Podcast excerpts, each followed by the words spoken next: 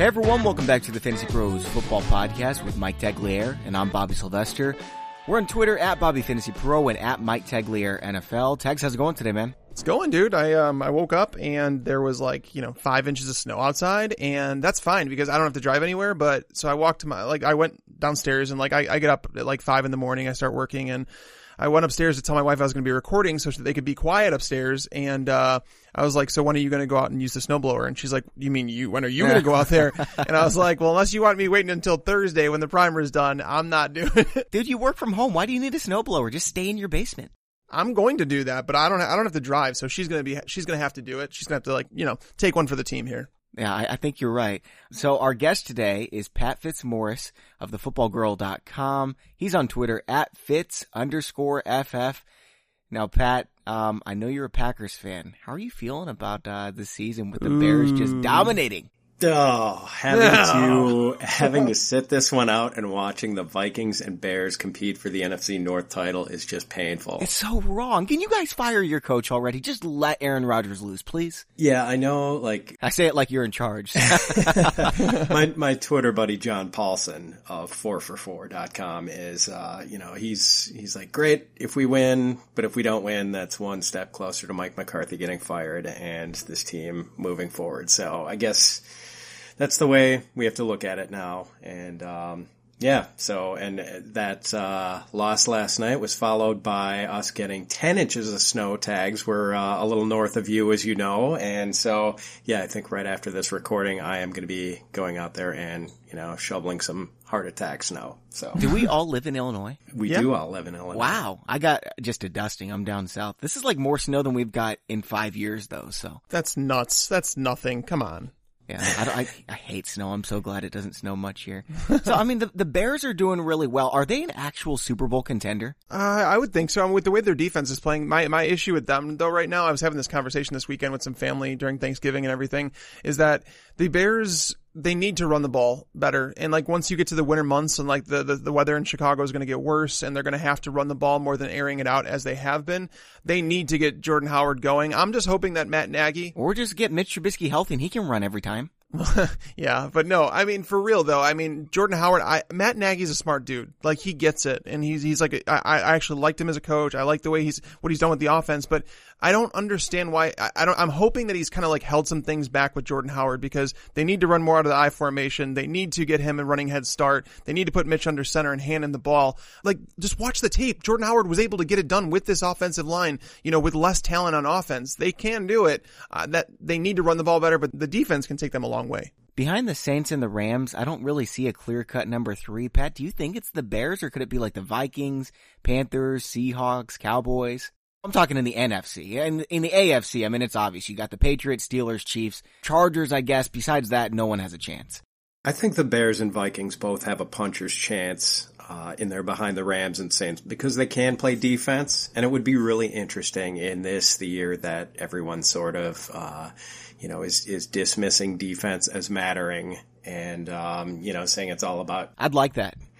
Yeah, it, it would be kind of cool if the Bears could sort of, uh, disprove that and, you know, topple some of the heavyweights, the offensive powerhouses, the Rams and Saints using defense. And, and man, the way Bears face Mahomes in the Super Bowl would be so much fun.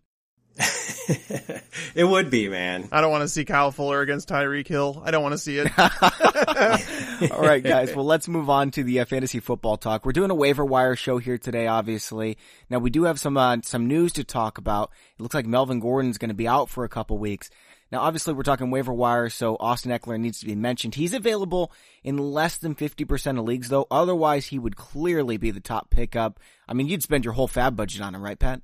Oh yeah, definitely. He's going to be in line for some uh, nice work, and you know, even if he does share some work with Justin Jackson, who I'm sure we're going to talk about coming up, Ekeler's still the lead guy there. I think he's going to get a lot of work in the you know passing game. So PPR and half PPR leagues, just uh, you know, immense value the next couple of weeks. You know, maybe it's just a week with a, a sprained MCL, but more likely two or three. So uh, yeah, Ekeler's just a great short term value tags. I know hindsight is twenty twenty, but I don't understand why they were playing him really at that point in the game when they were blowing out the Cardinals. Yeah, no, we talked about that. And the play he was injured on was stupid. Uh, they were up in that game big, and uh, it was a double reverse on him, leaving him completely vulnerable to a hit like that. And um, to see him go down, it's it's it's upsetting, man. It, it really sucks to see Melvin Gordon go down. He was having the best season of his career. He looked fantastic. It wasn't just the offense. It wasn't just the offensive line. It was everything, like all combined in one. And he was just playing out of his mind. I, I happen to think that it's going to be more of a timeshare than people think, Austin Ekeler,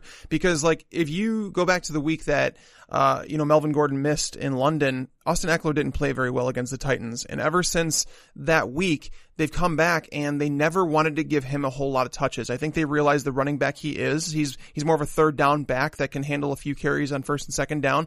I think Justin Jackson's going to be mixed in. I think he's probably going to see, I would actually say Justin Jackson might see more carries than Ekeler. But the thing is that the uses in the passing game is what's very valuable to Ekeler.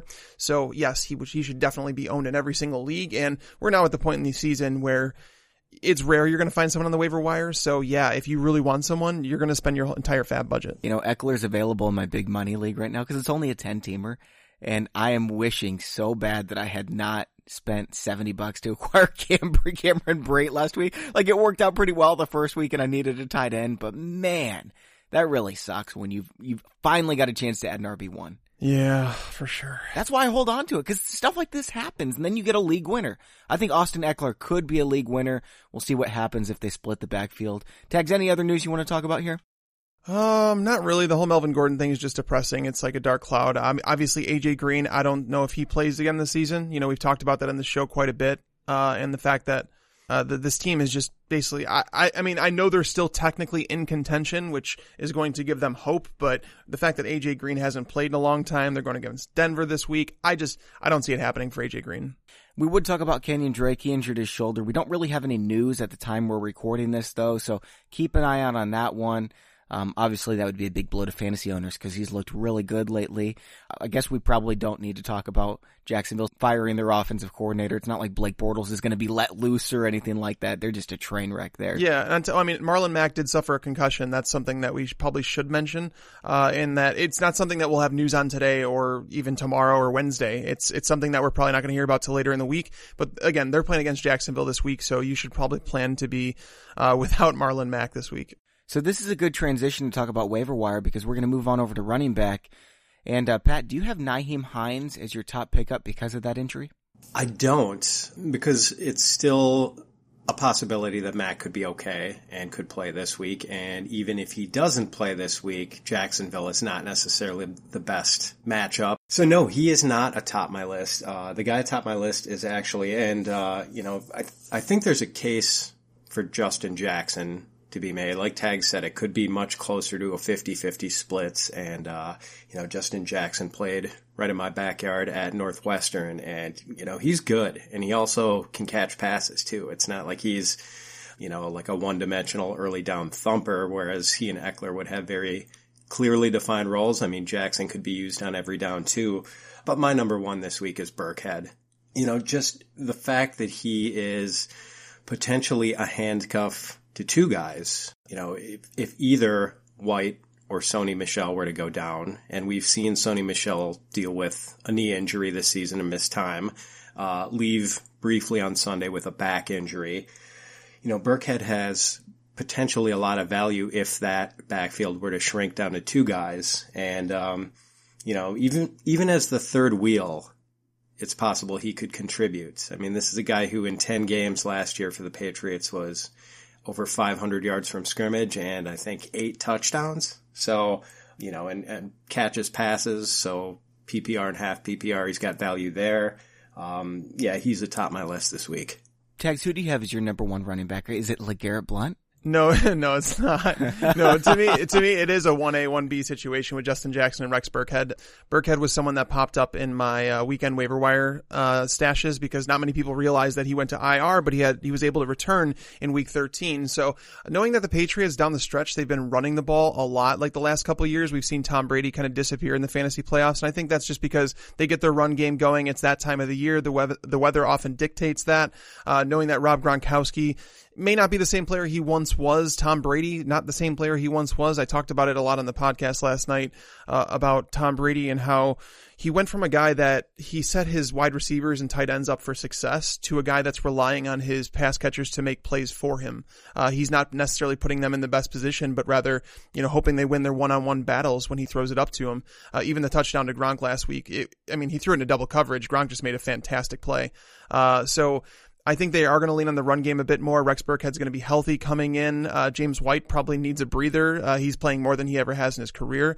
Um, Sony Michel, we almost saw bent in half last week. So it's just there's two running backs of the roles that he could fill, and he's playing in a in an offense that's traditionally a top six scoring offense. So Rex Burkhead is an awesome acquisition. And honestly, if you wanted to say him over Justin Jackson, I have no issue. I just think Justin Jackson's probably going to get you know, 10 to 12 carries per game, maybe a couple targets here and there. He's a guy that can hold up to a bigger workload and the Chargers with their defense playing a little bit better with Joey Bosa coming back, I think it's possible that they're going to rely on the run a lot more and you might see, you know, upwards of 15 carries a game for him. Not to say that it's a guarantee, but uh, that's why those guys are like 1A and 1B for me. So how much fab would you spend on them? And do you have them over your top wide receiver? I do. Uh, well, no, I mean, I would not say that they're over my top receiver, but uh, I. It all depends on what your team needs, though. If you need a running back, obviously these are the top ads. If you need a, a wide receiver, we'll talk about those guys. But I'm at the point that, like I said, this is the point in the season where it's like, if you want these guys, spend all your fab. I'm not going to hold on to it for weeks, uh, you know, 14, 15, 16, where it's like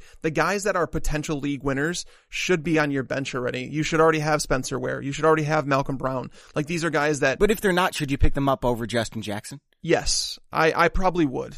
Okay, so you would you would put Spencer Ware as your number one waiver wire pickup. I would. You don't need to spend a hundred fab though. Yeah, him and Malcolm Brown, I'd probably put those guys atop the list. Yeah. Okay. Uh, Pat, what do you think about that idea of having Ware or Brown ahead of these guys, and how much fab would you spend on them and on Rex Burkhead? I, I agree. I mean, if if you have those guys, you have to get them. And as far as whether I would rather have them than Burkhead or Jackson, I mean, it kind of depends. You know, do you need to win in Week 13 to get into the playoffs? Then Jackson, I think, is your guy, and and maybe Jackson and and this is kind of the reason I have Jackson behind Burkhead this week is because it's possible that it's a minor MCL sprain for Gordon and he only misses a week. Probably unlikely, probably misses two to three, but there's a chance that Justin Jackson just has a one week window here. Whereas, uh, you know, Burkhead, if he is indeed activated and plays in week 13, he's going to be there the rest of the season and, you know, contributing immediately and then possibly with you know if if there is an injury to White or um, Michel, that's where he comes in as a possible you know league winner or at least a uh, you know turbo a turbo jet for you in the last weeks of the season. So you know it, it's always so hard to predict injury, and yeah, Ware and Brown would be immensely valuable if one of those guys were to go down. But would I rather have that, or would I rather have a guy who's going to be out there for sure and you know could play an enhanced role, I think I'd rather bet on Burkhead over one of those handcuffs. Guys, I've got LeGarrette Blount number one. I mean, he had the, what, 18, 19 carries against Chicago. He had a big game. We know he's going to score some touchdowns because that's who he is. But if he's getting this kind of workload against the Cardinals and the Bills in the fantasy football playoffs, I want him on my team. But Kerryon Johnson's going to be back for that. Ah, you think so? I don't know if that's going to happen. Kerryon. They, they said he's uh he's a, he has a chance to play this week. They do expect him to be out one more week. Why would they do that when they're not competing for the playoffs? They've got this young kid. Get him healthy. Every doctor's report I've said had said three weeks at the minimum, unless he's like just stupid and really tough. he is tough. He was this playing... is a three or four week injury. I don't, I don't, I'm not betting on LeGarrette Blount. I will not hinge my fantasy season on LeGarrette Blount. Refuse to do it. I know he scored two touchdowns last week. I get it. It was just like his first good game of the year. uh, against the Bears, which is really odd to say the least, but just admit it, man. I was right. Just admit it. No, I, I, no, you did not want to play him against the Bears. Nobody wanted, nobody wanted to. Oh, yeah, of course not. But I, I, I would, I would be willing to make a wager on LeGarrette Blount not finishing as a top 24 running back for the rest of the season. Do you know how many people called me an idiot on Twitter for telling them to pick up LeGarrette Blount? Probably a lot. A ton. people were so mad at me. Like, I don't think anyone has ever been so mad at me as they were when I told them to pick up LeGarrette Blount. I had him in his top five pickup last week. I've still got him in the top five. And like I said, he's my number one running back. I'd spend probably 10 fab on him. Pat, do you like LeGarrette Blount whatsoever? I do like him this week because I think they're probably not going to rush Kerryon Johnson back. You know, they're, I have seen that possibility mentioned that he could be back as early as this week, but I think he's out at least one more week. And, uh, you know, even though the matchup isn't great against the Rams, I guess my reservation about him is I think the yardage upside is pretty limited and he's sort of TD dependent. And if the, the touchdown isn't there, you're probably going to be disappointed with the overall result. But, uh, you know, if Burkhead has already been stashed by someone and if you don't have the fab ammo to go up and get Justin Jackson, like I would be content with Blount as a fallback choice if I needed someone to play running back for me this week.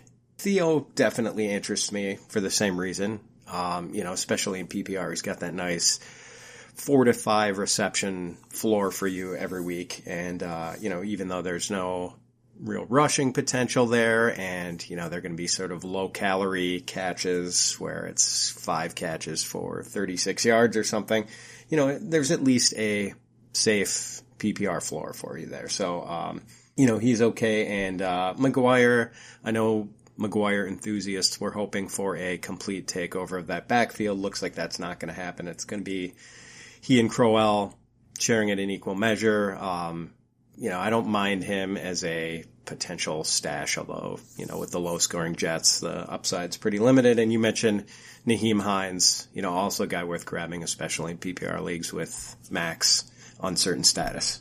Now tags Theo Riddick right now. If you prorate his receptions per game to a full season, he'd have 89 receptions. Where would you have him on this list? Is he ahead of Hines? Is he ahead of Blount for you?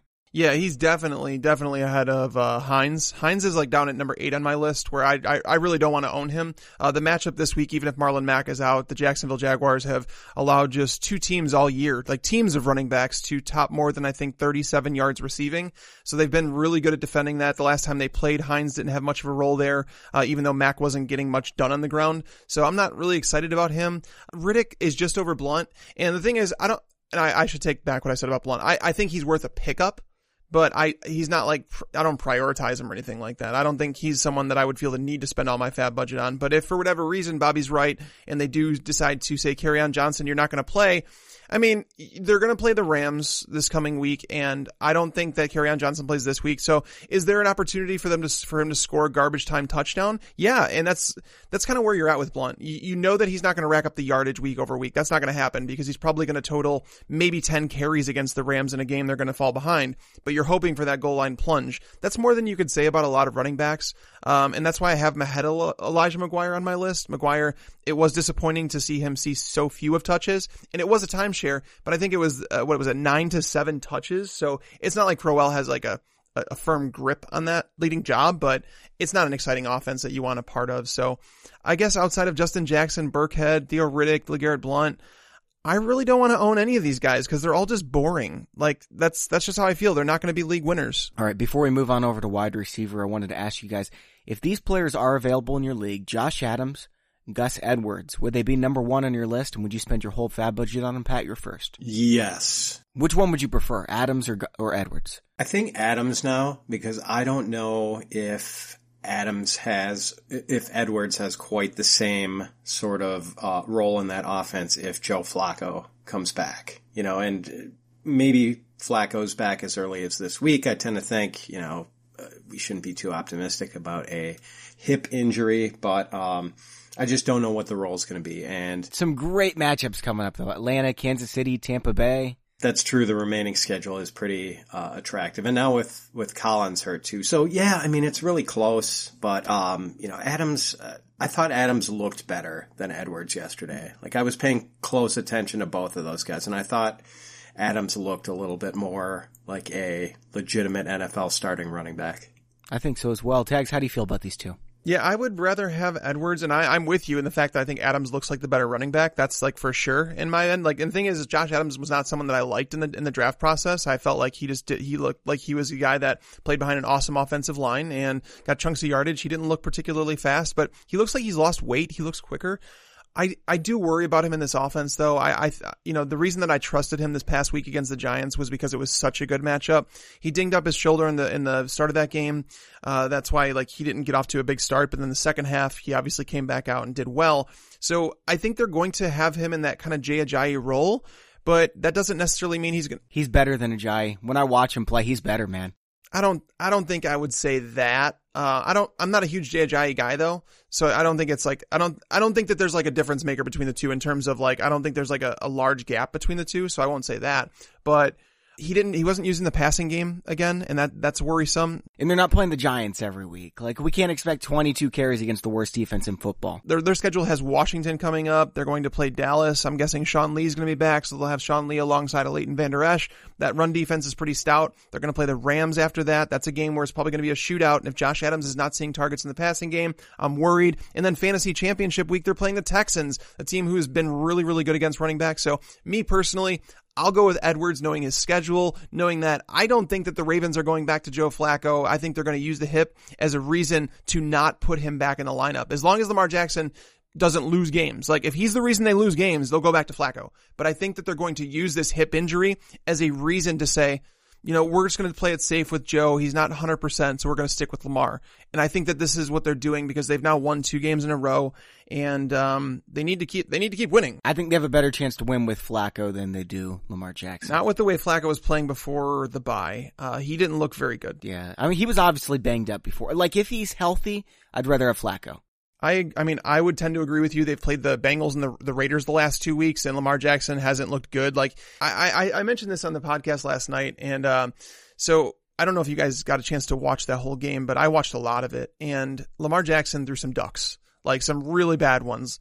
Like John Brown doesn't look interested, like, and that's weird. Um, like it was just a weird game. Uh, they're not going to be able to do what they want against all these teams coming up on the schedule. I know they have a relatively easier schedule, but I think they're going to run the ball an awful lot. So yeah, I'm going to go with Edwards here. I think Adams, he reminds me a lot of Eddie Lacy, like the, the pre super fat Eddie Lacy, which was a good NFL running back. I think Adams can be good. My concern with him is his coach is Pederson. And the schedule for Edwards is so great. I'd rather have Edwards, and I would definitely have Edwards and Adams number one and number two, and it's not even close if they're available. All right, guys, on over to wide receiver. But first, I want to talk about one of the sponsors of today's show, Leesa Mattresses. Guys, a quality night's sleep helps you recover from distractions faster, prevents burnouts, make better decisions, improve your memory, overall, just make fewer mistakes. It's not marketing, it's just science. To design a better mattress, Leesa leveraged 30 plus years of experience and hundreds of hours of testing to develop the perfect mattress for all body shapes and sleeping styles. Leesa's mission is to provide a better night's sleep for everybody, and through their 110 program, they donate one mattress for every 10 they sell. That's 26,000 mattresses and counting, and Leesa strives to leave the world a better place than they found it, but it doesn't just stop with mattress donations. Together with the Arbor Day Foundation, Leesa plants one tree for every mattress they sell, and they're committed to planting 1 million trees by 2025. Don't miss these fall savings. Get $160 off Leesa mattresses at leesa.com slash fantasypros. That's L-E-E-S-A dot com slash fantasypros. All right, guys, let's talk about some wide receivers, and uh, there are like 10 of them who are all just about the same. I can't really find any uh, any way to separate them. Pat, do you have a way to dis- uh, distinguish who's the number one? I found the same thing, although there is a clear number one for me, and then that's where it gets confusing starting with number two. But for me, number one would be Josh Reynolds, who's still uh, 42.5% available. And I'm, I'm kind of surprised that number's that high, but, uh, as a guy who plugs right into such a potent passing game and, you know, we saw what he did against the Chiefs, uh, having a very, you know, productive game right before the bye. You know, I, I think he's a guy you can, you know, play confidently, stick him right into your starting lineup and, uh, you know, be happy with what you're going to get. Tags, I think most people are going to go and pick up Mike Williams as their top pickup. I've got him down at number nine. Do you have him that low as well? I have Williams at seven, but I, I understand why people want to move him up, and I have him higher than I kind of wanted to. Like I might move him up a little bit more, um, just because like the Melvin Gordon injury is going to mean more red zone opportunities for Mike Williams, and it's going to mean more opportunities for the passing game because the run game isn't going to be as efficient without Melvin Gordon. Um, but my number one receiver, you guys haven't even mentioned him yet. It's Adam Humphries. Yeah, I, that's what I was guessing you were going to say. Yeah, he's um I had a stat on Twitter last week that I mentioned he uh ever since week 6, like the start of week 6, he has scored the 13th most PPR points among wide receivers. He's been continually getting it done and now there's another reason that you should like him even more with Jameis Winston because Winston now has to care. Now Winston is under a microscope and he's not going to throw balls into as tight of windows. He's not going to take as many dumb chances. And Adam Humphries playing in the slot, those receivers tend to get more separation than the perimeter wide receivers do. So he's going to see more targets. He's also got a matchup against the Panthers this week, a team that he crushed for, I think it was seven catches, 82 yards and two touchdowns, uh, in week nine. Like, it's a great matchup for him. He's been playing fantastic with OJ Howard out. It clears some of those targets over the middle of the field. So Adam Humphries is my clear cut number one. I think he comes with a floor. He's obviously shown somewhat of a ceiling.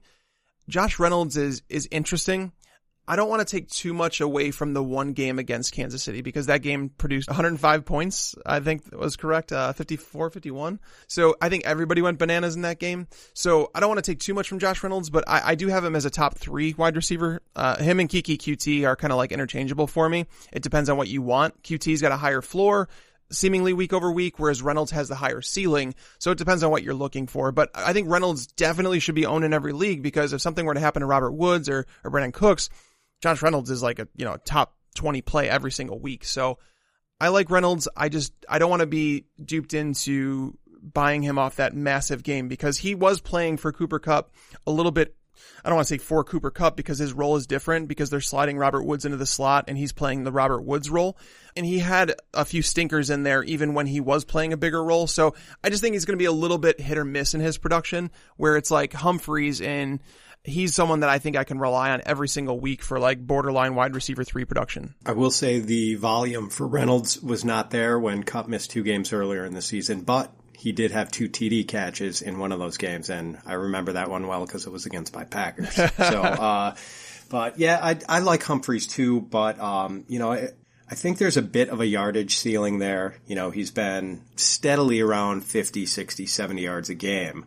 But, you know, he was kind of doing that earlier in the season and no one was especially interested until he started scoring touchdowns, you know, and he's had. That's what Robert Woods does though too, and he just gets it done. Like, Robert Woods was this guy last year where we were talking about him, and it's like, well, why would we pick up Robert Woods? Like, he's just kind of boring, but he kept being boring good for a long time. So I'm not saying Humphries is Woods, but you look at his yardage since week six, he's got more yards than T.Y. Hilton, Stefon Diggs, DeAndre Hopkins, uh, Calvin Ridley, Alshon Jeffery, tons of very good players. Yeah, it's it's interesting that with Tampa, it's Evans and Humphries and you know even the tight ends who have been the steady guys, and it's been Godwin and DeSean Jackson who sort of ebb and flow and have these games where they disappear or they have some really big games. And you know, well, I, I guess you know that that could continue with Humphries, Like I'm still a little worried about the fact that they're like five real viable pass catchers in that offense. Humphries has as many touchdowns in that time as Odell Beckham and Michael Thomas. What is going on here? wow. I see. I've got him number two behind Josh Reynolds. I've got those guys one and two, just like you guys. But I'm thinking about moving him up now. He's been playing some really good football. Mm-hmm. Who do you who do you have? You mentioned Keke Coutee, Pat. Who do you have number three? I've got Anthony Miller, uh, Tags boy. So I you know, just think the guy is very legitimate. And I know that with Allen Robinson healthy again, that, you know, maybe that technically should scare us off Miller a little bit. But I mean, really, he seems like he's been at least as involved, if not more involved since Robinson came back. Um, you know, I just, I've, I've liked this guy a lot since he, uh, was drafted and, you know, played well in the preseason. I mean, he just totally looks the part. And, uh, you know, I feel, pretty decent about him as a, a fill-in, although honestly it was kind of a tough call between him and Curtis Samuel, who, uh, even though the, the weekly usage is not like real appealing, it's only like three or four touches a week, but man, he does a lot with those three or four touches. He's a machine, isn't he? I love Curtis Samuel. If you, if you say tag, Anthony Miller's tags guy, Curtis Samuel's mine. Yeah, he's just such an explosive player. And, you know, with Funchess having this, this back injury that he may or may not return from soon. The very attractive schedule going forward for Samuel too. So it was kind of a toss up between Miller and Samuel for me. I've got Samuel at number six. My number three is Coutee. I've got Mohamed Sanu at number four, Anthony Miller at five. Tags, what's the rest of your top five look like? So I, I, I want to talk about Curtis Samuel just a minute longer because like I so my concern here like I understand why you'd want to pick him up. I think he's a baller. Like I think the kid can play. Uh, Cam Newton when targeting him, it's is, has a 121 quarterback rating. DJ Moore a 130.9. Devin Funchess just a 95.3. I don't know if Devin Funchess is coming back, um, but if he does, that's really worrisome because Curtis Samuel hadn't played more than 26 snaps in any game up until this week. But now with Funchess out, he played 54 of 59 snaps. The offense moved better. Like I have no idea how the Panthers lost this game, to be honest with you. Like Cam Newton played a phenomenal game. Um, Christian McCaffrey played well. DJ Moore, everybody played well except there was that one turnover in the red zone that Cam had. It's just their defense hasn't been able to stop anybody, and now Donte Jackson's hurt, but do you think that if Funchess comes back, can you ever start Curtis Samuel like confidently? That's that's the problem. Yeah, I I don't I don't think you can. But the guys below him, Dede Westbrook, John Ross, David Moore, Mike Williams, I can't start any of those guys confidently. I'm I'm taking the lottery ticket with Curtis Samuel every week so my order that I have after the top three, I have Mohamed Sanu there because I still think that he should be owned in most leagues. He's like another high floor guy. I don't think he's going to. He's the number two. It's not Ridley. It's it's de- depending on matchup. They've done a really good job in Atlanta, kind of like attacking the weaknesses. But Anthony Miller's there. Um, Miller has seen target regression. Like his targets have come down since Allen Robinson came back into the lineup. There is going to be some more higher volume games coming soon, soon though against the Rams. Um, there's some there's some matchups for sure. John Ross, he's getting targets. I understand that they're very volatile and like they're not very, you know, it's not very efficient in terms of like his catch percentage, but he's scoring touchdowns. He's being used in the red zone. He's a good receiver. He's playing every snap. Mike Williams now with, uh, you know, with Melvin Gordon's injury, that does increase his appeal knowing that Tyrell Williams didn't play much at all this week. I think he played nine snaps. You have David Moore who's playing at an awesome awesome level. Like I know Tyler Lockett is technically the one, but David Moore's not that far behind in terms of production, in terms of his target share, all that stuff. I wish he was on a different offense. I would love to see David Moore playing an offense where they pass the ball more than 25 times a game. He's looked fantastic. He's, he's like a big surprise. And if you have him in Dynasty, congrats because I think he's going to be a player. Um, but you have Antonio Callaway who's playing with Baker Mayfield who all of a sudden Baker is like looking like the quarterback we all thought he was. And the thing is, Baker's stats, they were, we've talked about in the show for, you know, over a month even when his stats weren't there, Baker was showing potential. Like there were, like he was making big boy throws. Like he was just learning the speed of the game, understanding the, the closing speed of the defenders. And like he's getting a grip on it and everything is clicking now. Antonio Callaway is, I don't say I, he's not someone that I would want to start every week, but of the guys, like you guys would take Samuel over David Moore or John Ross, like those guys? Yeah, I would. Over Ross, uh, yeah. I mean, I have I have more right behind those guys, but definitely over Ross. I mean, Ross has a, a catch rate of like thirty eight percent. He's just it's just these short touchdowns that have saved him from having just another disastrous season. I've even got Dede Westbrook ahead of John Ross. They've had some bad matchups though in terms of Cincy, like without AJ Green, like they've had, like he played Baltimore and New Orleans, like he was seeing top coverage, like New Orleans has played better. Baltimore has obviously been a brutal matchup for wide receivers. So I don't want to take too much away from that. They're playing Cleveland, Denver, and the Chargers, so it's not like a great schedule upcoming either. So I mean, I guess you could make the case there. Um, but David Moore though? Oh, I'm with you on David Moore. I love the guy and I'm with uh, exactly what Bobby said. You wish they passed more. Like for me, Moore and Sanu are, you know, they're both tied to real good quarterbacks. And while the Falcons obviously throw a lot more than the Seahawks do. I have more ranked ahead of Sanu just because I think Sanu's just a guy and more is a potentially, you know, I don't know about special player, but potentially very good above average player. Yeah, Samuel's kind of the same way. Like you wish he wasn't wasted in this offense, but then I remember what happened with Torrey Smith, right? Torrey Smith played every single game. He was getting 70% of snaps and then DJ Moore got in there. Torrey Smith is nowhere to be found. I wouldn't be surprised if the same thing happens with Funchess and Curtis Samuel just becomes the starter from now on. He should. I, I, he should. Everyone in Carolina is begging for it. They've been begging for it all year. They know what they have in this kid.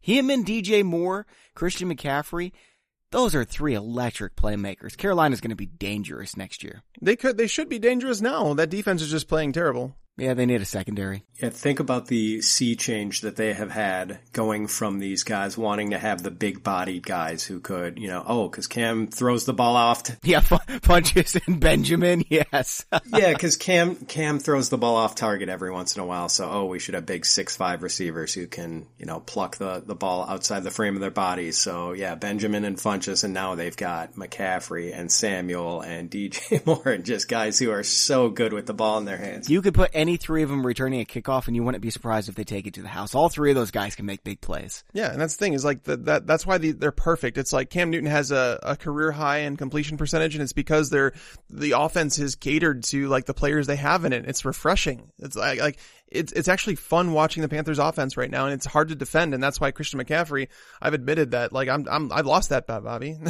like Christian McCaffrey is the workhorse there. He's getting those touches. He's delivering on those touches. The offense just there's too many weapons there to defend, and McCaffrey is kind of like they forgot about him. Like the receiving touchdown he had yesterday was stupid. Like he was just wide open in the flat. They just like they just don't they can't defend everybody that's on the field with all the speed they have. You know, I don't think the bet's necessarily over. You could still get like five touchdowns a week from Mixon.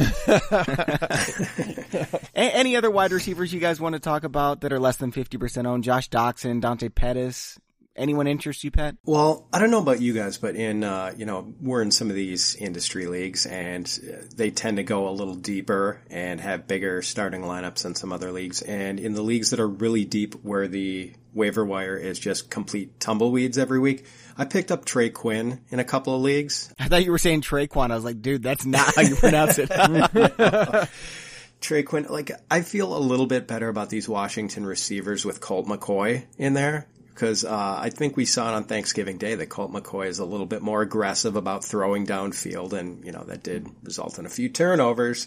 But um, you know, I think it also makes the receivers a little more viable. You know, Quinn looks like what they thought they were going to get out of Crowder this year, so um, I don't mind him, especially in PPR leagues. I, I don't think he's a big playmaker or anything, and you know, Doctson's horribly efficient, but you know, he did have 10 targets on Thursday and, uh, 14, 16 team leagues. Maybe those guys are, are possible pickups. I've got Doxson as my top out of that group. Tags, which would you go with if you need a deep pickup?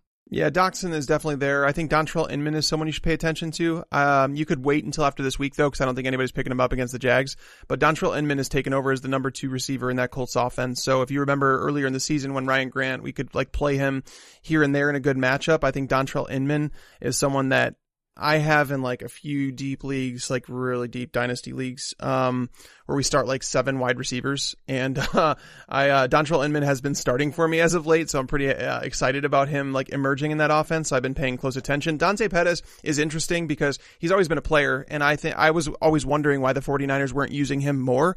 Um, but the reason he was on the field this past week was because Pierre Garcon was out and Marquise Goodwin was out. So it freed up, you know, they needed a wide receiver on the field. They needed a body.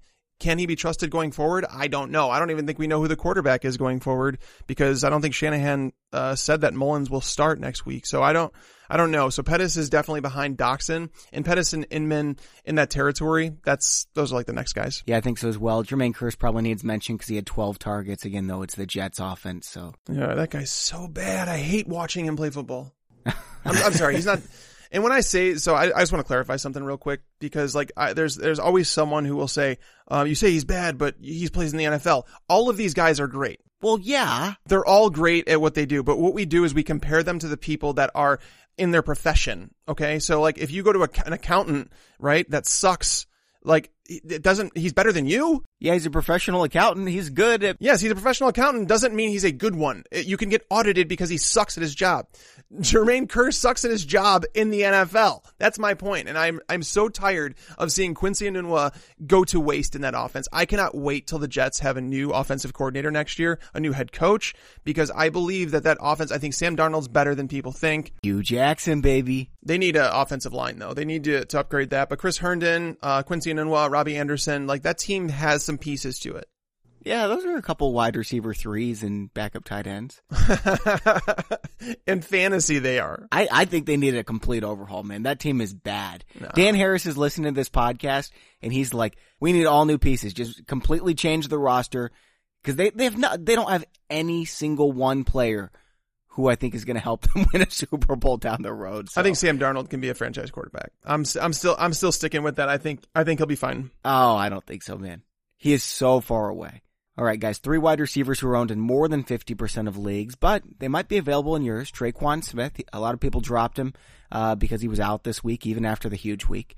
Courtland Sutton, Marquez Valdes Scantling. So, Pat, if these three are available, would any of them be a number one? Sutton for me. Me too. Why? Bad week this past week. Can you guys say? Can you guys please tell me why? Do you guys know that Courtland Sutton doesn't have more than three catches in any one game this year?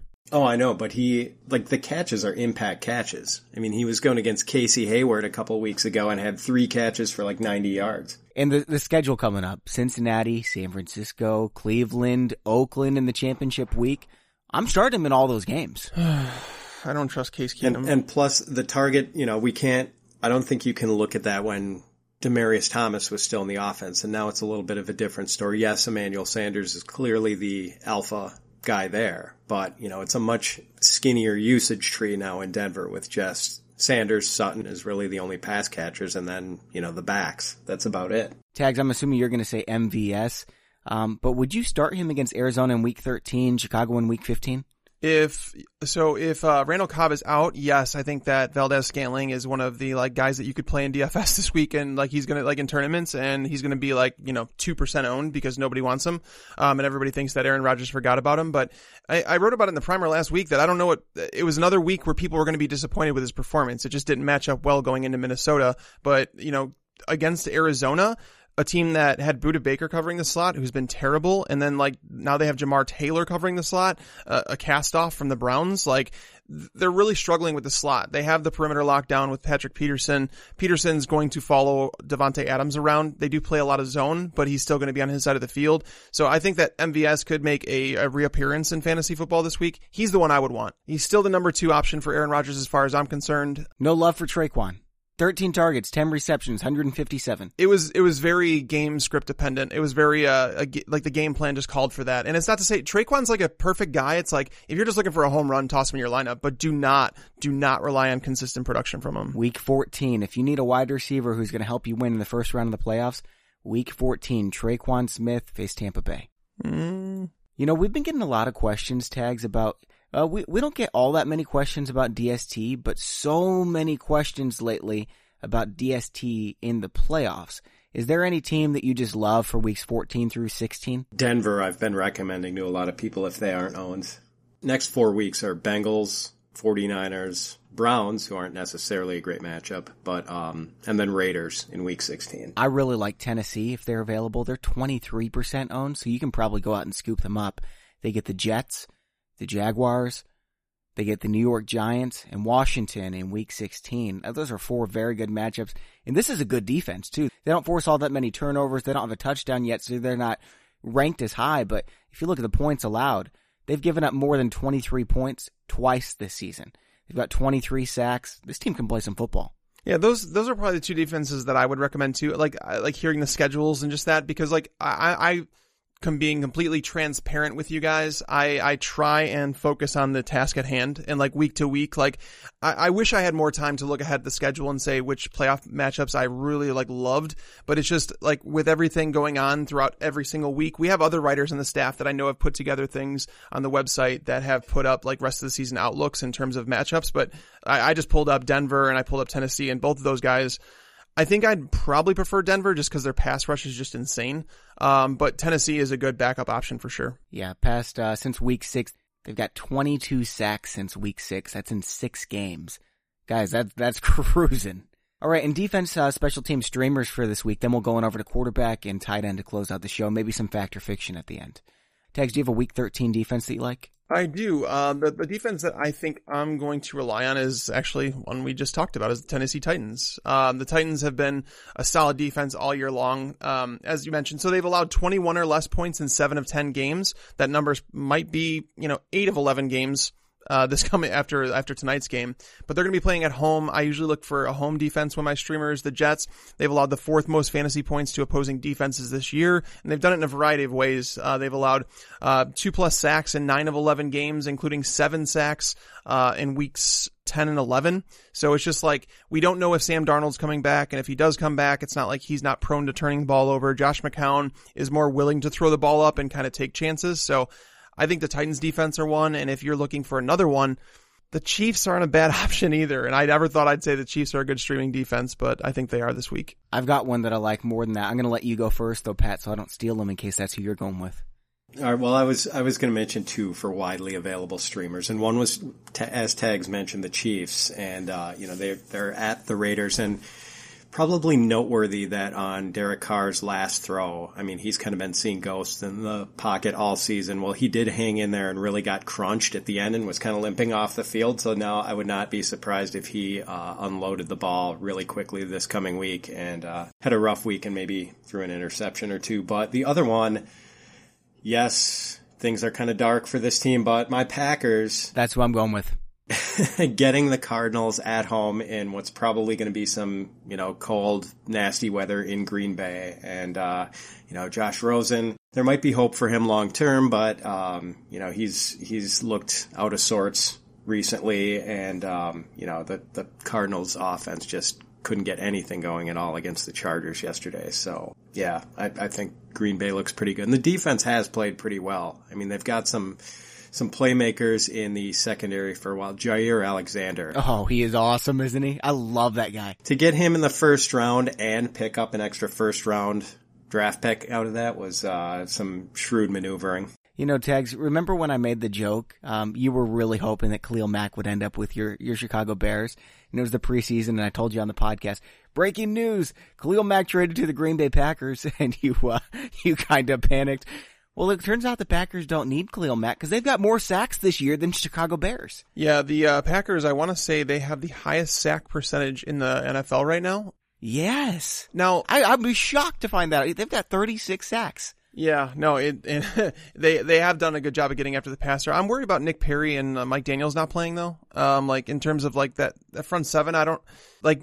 Can Tramon Williams cover Larry Fitzgerald this week? And because Tramon Williams has really struggled in the slot, I don't think he's meant to be a slot cornerback where they've moved him. Um, Jaire Alexander's really good. He should remove Christian Kirk. I don't think that the pack. I think the Packers are a good play. I'm just trying to throw out some some concerns about the Packers defense. Like, are you worried about them with Larry Fitzgerald, like over the middle of the field? Larry Fitzgerald loves to eat up Packers secondary. I mean, that's an interesting matchup because Larry Fitzgerald and Tyrell play together, teammates. Tramon Williams have about like 75 years between yeah. them. I mean, that's, uh, I think Tramon is actually older than Larry Fitz. So, um, but you know, Tramon did, I, I think he had one of the highest PFF, uh, grades for slot coverage last year. So, like I'm not really worried about him getting chewed up by Fitzgerald. I mean, Fitzgerald is not really not having the same caliber of year that he had last year, and you know I don't know if he's out of gas or what, but you know, and and as for the pass rush, it's been really fierce, and I'm not too worried about Perry being gone because he was kind of a perennial disappointment anyway. And uh, tags while the Bears have Mack, the Packers have the Fack. Kyler Fackrell. so, uh, He's he's Not our very very poor man's Khalil Mack. So uh, guys, we were going to go uh, quarterback and then tight end to end the show, but I want to go tight end first because I don't want to end on a depressing note. Tight ends are so disgusting. Like if you have to pick someone up, you're looking at Jonnu Smith, Ryan Griffin. What do we do, tags? It's it's ugly, man. I um I crawl up in a corner and just cry. I I don't know. It, it's Just tough. quit your league, I guess. I don't. CJ Uzomah, I think he's probably the one that you kind of have to go to. I mean, he he's what did he see? 13 targets this past week? 39 yards. I know, I know, I know. It's it's not great. It's not pretty at all. But I, I think that that's probably the best matchup too against Denver. I mean, if they've struggled anywhere that, that against tight ends, they've really struggled. And Jeff Driskel didn't show. I mean, I don't know if he's getting the start over Andy Dalton this week. I'm not sure. But I mean, it's ugly, man. it is so bad. But th- he'd be my preferred one, I think. All right, guys, let's go quarterback streamers here. Lamar Jackson's looking good against Atlanta, but Dak Prescott faced the Saints. Pat, which one do you prefer? I think I would go with Lamar again. Um, you know, even though Dak has been very usable, and I wouldn't feel bad if if he was available and I had to grab him. But uh, you know, just Lamar with the explosive running ability didn't get the yardage he got uh, in his first start yesterday, but he did get the rushing touchdown. So it just seems like you're going to get that floor of like seven, eight rushing points a week and, and possibly even room for much more than that. Yeah, the passing numbers are going to maybe bring the ceiling down a little bit because he's probably going to get like 200 yards on his best day, even against the Falcons defense. But um, I feel just a little bit better about him than I do about Dak. Obviously, we've got Jameis Winston here. We should probably talk about him going up against Carolina. Now he's owned in more than 50% of leagues, but tags, if he's available, I'm assuming you would prefer Winston over Jackson and Prescott? Oh yeah, Jameis Winston. Like he's gonna. I'm probably gonna. I don't know if he'll be top five. I had him number four this past week, but uh, I'll probably have him as a top eight quarterback this week. So he's he's definitely a start. I'd, I'd play him over Jackson. Yes, Atlanta's been playing a little bit better on defense lately. They have struggled against two mobile quarterbacks though, so that's worth noting. I also think Case Keenum is a decent streamer this week, and I, I'm I'm always against Case Keenum because I don't think he's very good. But um, against the Bengals, like they're a team that they have allowed ten of 11 quarterbacks to finish as the QB 13 or better. So there's only been one quarterback who didn't, and that was Ryan Tannehill back in week five when he was playing through that shoulder injury. So yeah, passed the ball like 15 times. Yeah. yeah so Case Keenum at Cincinnati, I don't think that that's a bad play either. Uh, I I might actually prefer him over Dak. Wow. Okay. I've got Dak ahead of him, but yeah, Keenum is a good pickup. So if you're desperate, you would go Keenum. But let's say Keenum is scooped up. Who are you looking at? Is it um Colt McCoy at Philly? Like that secondary is just Derek Carr face Kansas City? no with with Carr banged up. Like I'm talking two QB leagues. He just doesn't have any to throw to. I can't. I would. I would rather have. I'd rather. I think I'd rather play Colt McCoy. I think so as well. All right, guys, we do have a little bit of time for fact or fiction, so let's move on over to it. Here's my question: fact or fiction? Is Baker Mayfield a top 10 quarterback already in the NFL? Pat, you're first. Not right now. I would say no, but um, I can't wait to see where he's going to be drafted and what his ADP is going to be early next year. I mean, I, I think it's going to be pushing top 12. I, I don't think he quite makes the top 10 this year, though. Tags, what do you think? He's been playing so well, man. 11 touchdowns, two interceptions in the past four games. Because when I think about quarterbacks, I think about like projecting them over their career and like the, the arc that they're going to have. And Baker has, I mean, he's caught on already, but I, I might be with Pat here and say that I don't know if he's already there, like if he's already top 10 because he's still learning the NFL, but it's close, man. Like I have him as a, I, I definitely have him as a top 10 dynasty quarterback in my rankings. I've had him there for a long time. Baker, he's he's always he's always a guy that I was waiting for like to happen. It just rarely happens this fast for a quarterback in the NFL. So to know that he's already getting it, and he doesn't even have a true number one receiver, like it's scary to think what this team could accomplish because his offensive line they played better as of late, but they're not a great offensive line. He doesn't have a, a, sturdy left tackle right now. He doesn't have the number one receiver. David Njoku's been dealing with some injuries. Jarvis Landry's been extremely inefficient. Antonio Callaway has dealt with drops all season long. So you, you look at all this stuff and you're like, wow, like, like what is the ceiling for Baker Mayfield? And I think it's very high. If you're an NFL team and you had to pick one player for next year, would you rather have Carson Wentz or Baker Mayfield tags? I mean, if they're both playing for the same coach, I'll take Baker. Yep, me too. What do you think, Pat? Oh man, our content manager is going to be so mad at you for saying that, tags. I just agreed with you. I I wasn't the one who said it. No, I'm just saying, like, I, obviously, like the, the coaching matters and the offensive scheme matters. But if I'm talking about a quarterback and what he can do, Baker offers similar mobility to what Carson Wentz can do. Um, they could both throw on the move. Uh, Baker has better accuracy. Uh, like, I, the thing is, is just like I'm looking at all these things. He has just as good arm strength there's just not much that Baker can't do that that Wentz does. Yeah. Sorry for interrupting you, Pat. What do you? No, no, that's okay. I, I honestly do not know how to separate those guys. I'm a big Wentz fan too, and I, I don't think I like Wentz too. You've got to be, yeah. Yeah, and I don't think we've seen his, uh, you know, his A game this year, and it's still been pretty good, even with the uh, B game. So, but man, I, you know, I do love Baker too, and and boy, it it looks so funny in hindsight now. The preseason speculation, I should say that oh maybe this is just going to be a redshirt season for Baker and Tyrod Taylor's going to play, you know, up till uh, week 15 or whatever, and maybe they'll give Baker a couple uh, cameo starts at the end of the season. I mean, that's there was no way that Tyrod was ever going to hold off Baker beyond September. So um, yeah, he's he's the real deal, and and Browns fans, good for them that they've got this to get excited about. This one is really tough for me because I, I just don't know what the Patriots are ever going to do. Fact or fiction? Sony Michel is going to be the clear cut number one running back for the Patriots next season. Oh, that's fact. Yeah, I say fact too. But they've got they've got James White and Rex Burkhead. That doesn't scare you guys? Nope. It does. I mean, I, I think it means that he's going to be less of a usage monster than, you know, a, a dozen other backs in the NFL, but I still think he's going to be the number one for them. I love Sony Michel. I want to think this is true, but I don't know if I can trust it. I, I, I don't think that Tom. Like I, I don't. I'm not going to draft Sony Michel next year if he's going in the third round. I'm just saying that now. I don't think Tom. I don't think Tom Brady plays next year. I'm standing by that. So that's why I'm saying I think Sony Michel is the guy. Who's their quarterback in it? Like, if you're the Patriots, are you going to go pick up one of these veterans, or are you going to go draft a guy and start him as a rookie? Uh, they're gonna have to figure it out. Like Brian Hoyer. Is Brian Hoyer going to be the starting quarterback for the Patriots? no, he's he will not be the starting quarterback. That's not going to happen. But they might go out and get like a Bridgewater or something like that. I don't know. I, it's hard to say what they're going to do. But I think this. Is Bridgewater a free agent? Yeah, he was he was um he was only a one year deal. The Saints he went to them on a trade, obviously, but he was only on a one year deal. So Pat, what are you thinking? I'm putting you on the spot. Who's going to be the quarterback for the Patriots next year? If I had to put money on anything, I'd say I'd say it's better than 50-50 Brady does play one more year. I mean, we'll we'll see if they win the championship. I I think he'll just call it quits, but um, you know, I I do think there's a decent possibility he comes back for one more. Factor Fiction. As we head into 2019 fantasy drafts, Amari Cooper will be drafted as a top 20 receiver once again. Top 20, man. I'm thinking maybe top 12. yes. Where are you at with it, Pat? I say fact, and uh, it's a good moment to be an Amari Cooper truth. It is. And You're right. Yes, it is. I was I was feeling pretty bad about it, especially after you know paying a decent amount for him in an auction league this year. But um, you know, I'm I'm feeling a little vindication these days, and it seems like he's a pretty good fit for the Cowboys.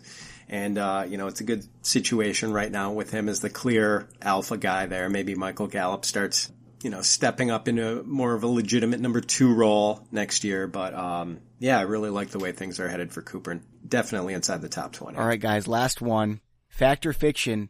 Eric Ebron will continue to defy all odds and continue scoring touchdowns even though he is the third string tight end for the Indianapolis Colts. Well, I think it's fiction, Bobby, that he's third string because I think he actually outsnapped Jack Doyle.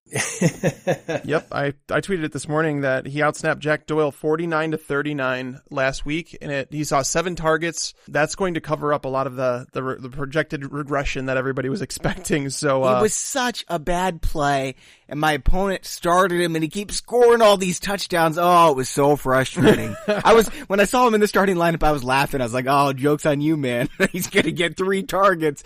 And here he goes, two more touchdowns. Not cool. he is like the new version of the Seattle era Jimmy Graham, basically. He's last year's Jimmy Graham, getting all these uh, these red zone catches. Yes, he's probably going to be drafted like tight end five next year, and we'll have to tell everyone, uh, don't do that. all right, guys, that's all for today's show. Pat, thank you for taking the time to come on. Always a pleasure to come on and talk to you guys. All right, and thanks to the sponsor of today's show, Leesa Mattresses, where you can get $160 off your Leesa mattress at leesa.com slash fantasy pros. That's L-E-E-S-A dot com slash fantasy pros. For Mike Tagliere, I'm Bobby Sylvester. Thanks for listening and enjoy your football. I just wanted you to watch me dissolve.